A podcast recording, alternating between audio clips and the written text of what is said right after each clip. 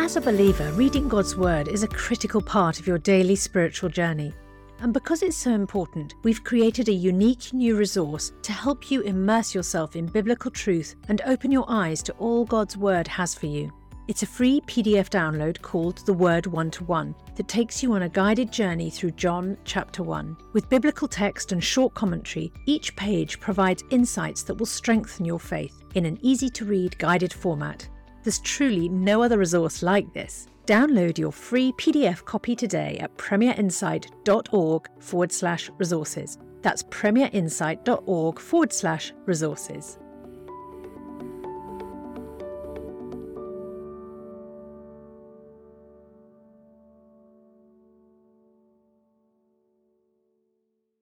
Bringing the Word to life. The Bible in a year.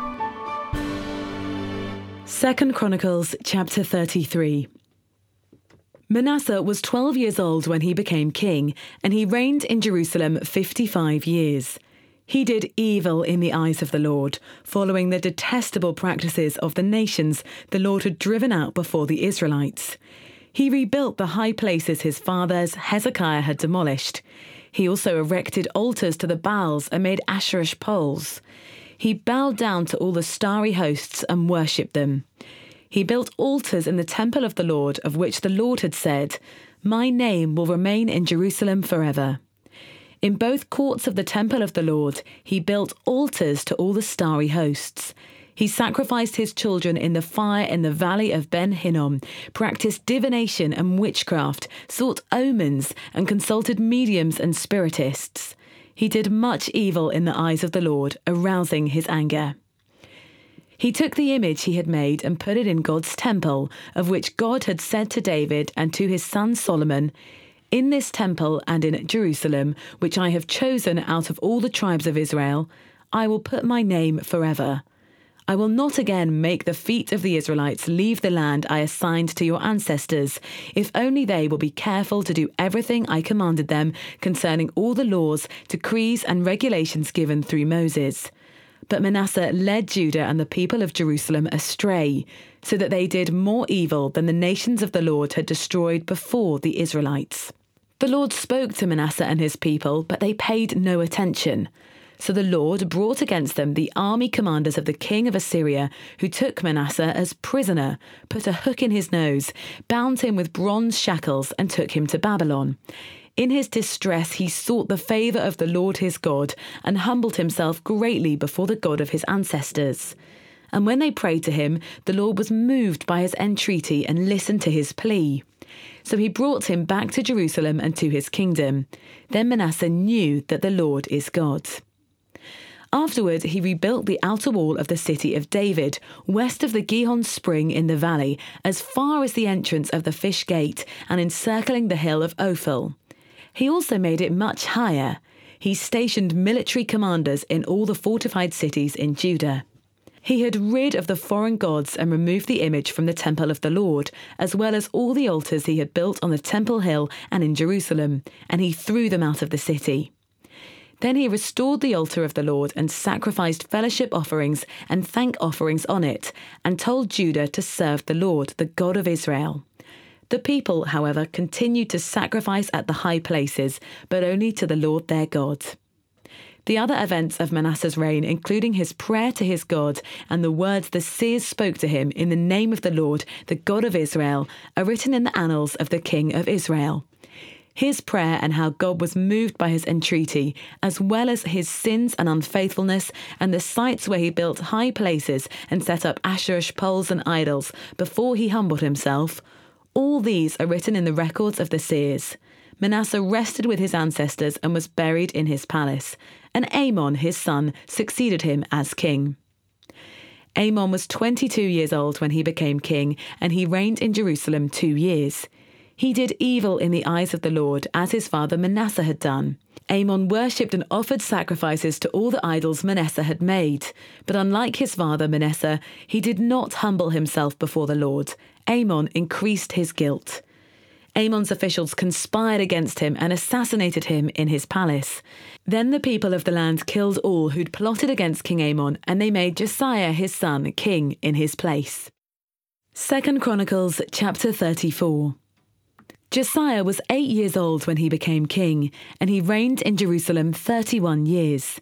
He did what was right in the eyes of the Lord, and followed the ways of his father David, not turning aside to the right or to the left. In the eighth year of his reign, while he was still young, he began to seek the God of his father David. In his twelfth year, he began to purge Judah and Jerusalem of high places, Asherah poles, and idols. Under his direction, the altars of the Baals were torn down. He cut to pieces the incense altars that were above them, and smashed the Asherah poles and the idols. These he broke to pieces and scattered over the graves of those who sacrificed to them. He burned the bones of the priests on their altars, and so he purged Judah and Jerusalem. In the towns of Manasseh, Ephraim, and Simeon, as far as Naphtali, and in the ruins around them, he tore down the altars and the Asherah poles, and crushed the idols to powder, and cut to pieces all the incense altars throughout Israel. Then he went back to Jerusalem.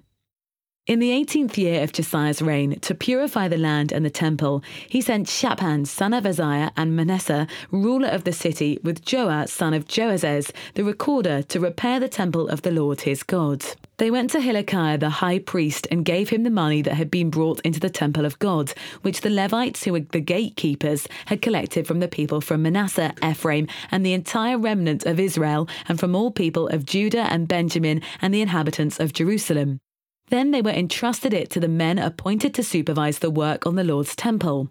These men paid the workers who repaired and restored the temple. They also gave money to the carpenters and builders to purchase dressed stone and timber for joists and beams for the buildings that the kings of Judah had allowed to fall into ruin. The workers laboured faithfully.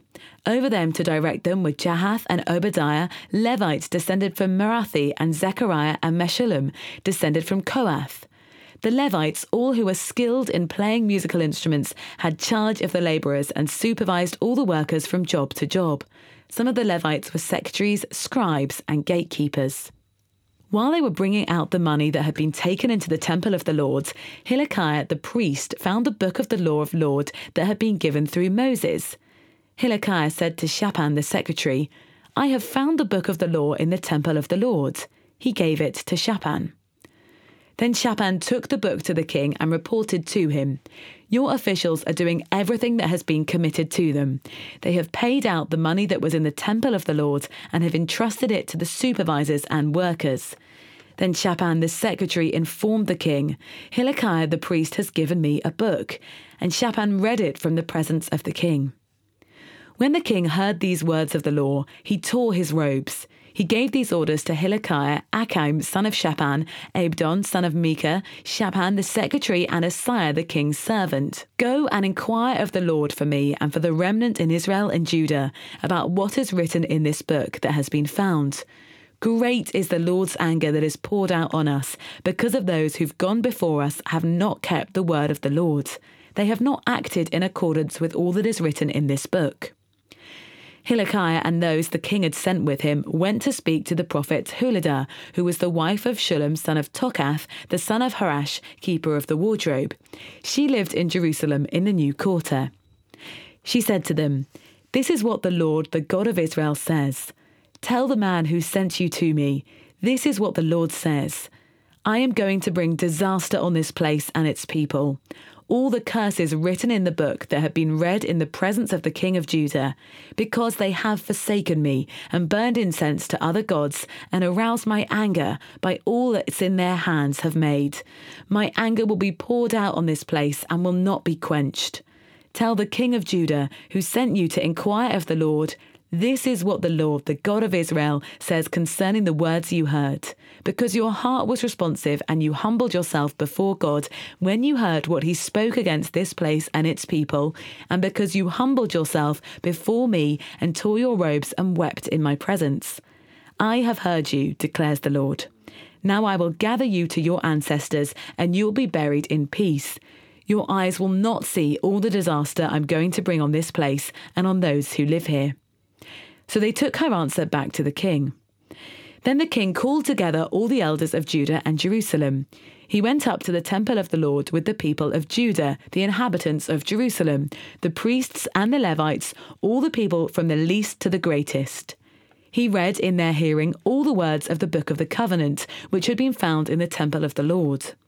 The king stood by his pillar and renewed the covenant in his presence of the Lord, to follow the Lord and keep his commands, statutes, and decrees with all his heart and all his soul, and to obey the words of the covenant written in this book.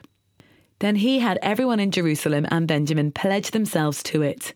The people of Jerusalem did this in accordance with the covenant of God, the God of their ancestors. Josiah removed all the detestable idols from the territory belonging to the Israelites, and he had all who were present in Israel serve the Lord their God. As long as he lived, they did not fail to follow the Lord, the God of their ancestors. Psalm 16 Keep me safe, my God, for in you I take refuge. I say to the Lord, You are my Lord. Apart from you, I have no good thing. I say of the holy people who are in the land, they are the noble ones in whom is all my delight. Those who run after other gods will suffer more and more. I will not pour out libations of blood to such gods or take up their names on my lips. Lord, you alone are my portion and my cup. You make my lot secure. The boundary lines have fallen for me in pleasant places. Surely I have a delightful inheritance. I will praise the Lord who counsels me. Even at night, my heart instructs me. I keep my eyes always on the Lord. With him at my right hand, I will not be shaken. Therefore, my heart is glad and my tongue rejoices. My body also will rest secure, because you will not abandon me to the realm of the dead, nor will you let your faithful ones see decay. You make known to me the path of life. You will fill me with joy in your presence, with eternal pleasures at your right hand. For more resources to help you bring the word to life, go to premier.org.uk/slash Bible. This reading has been taken from the NIV Bible Biblica and is published by Hodder and Stoughton.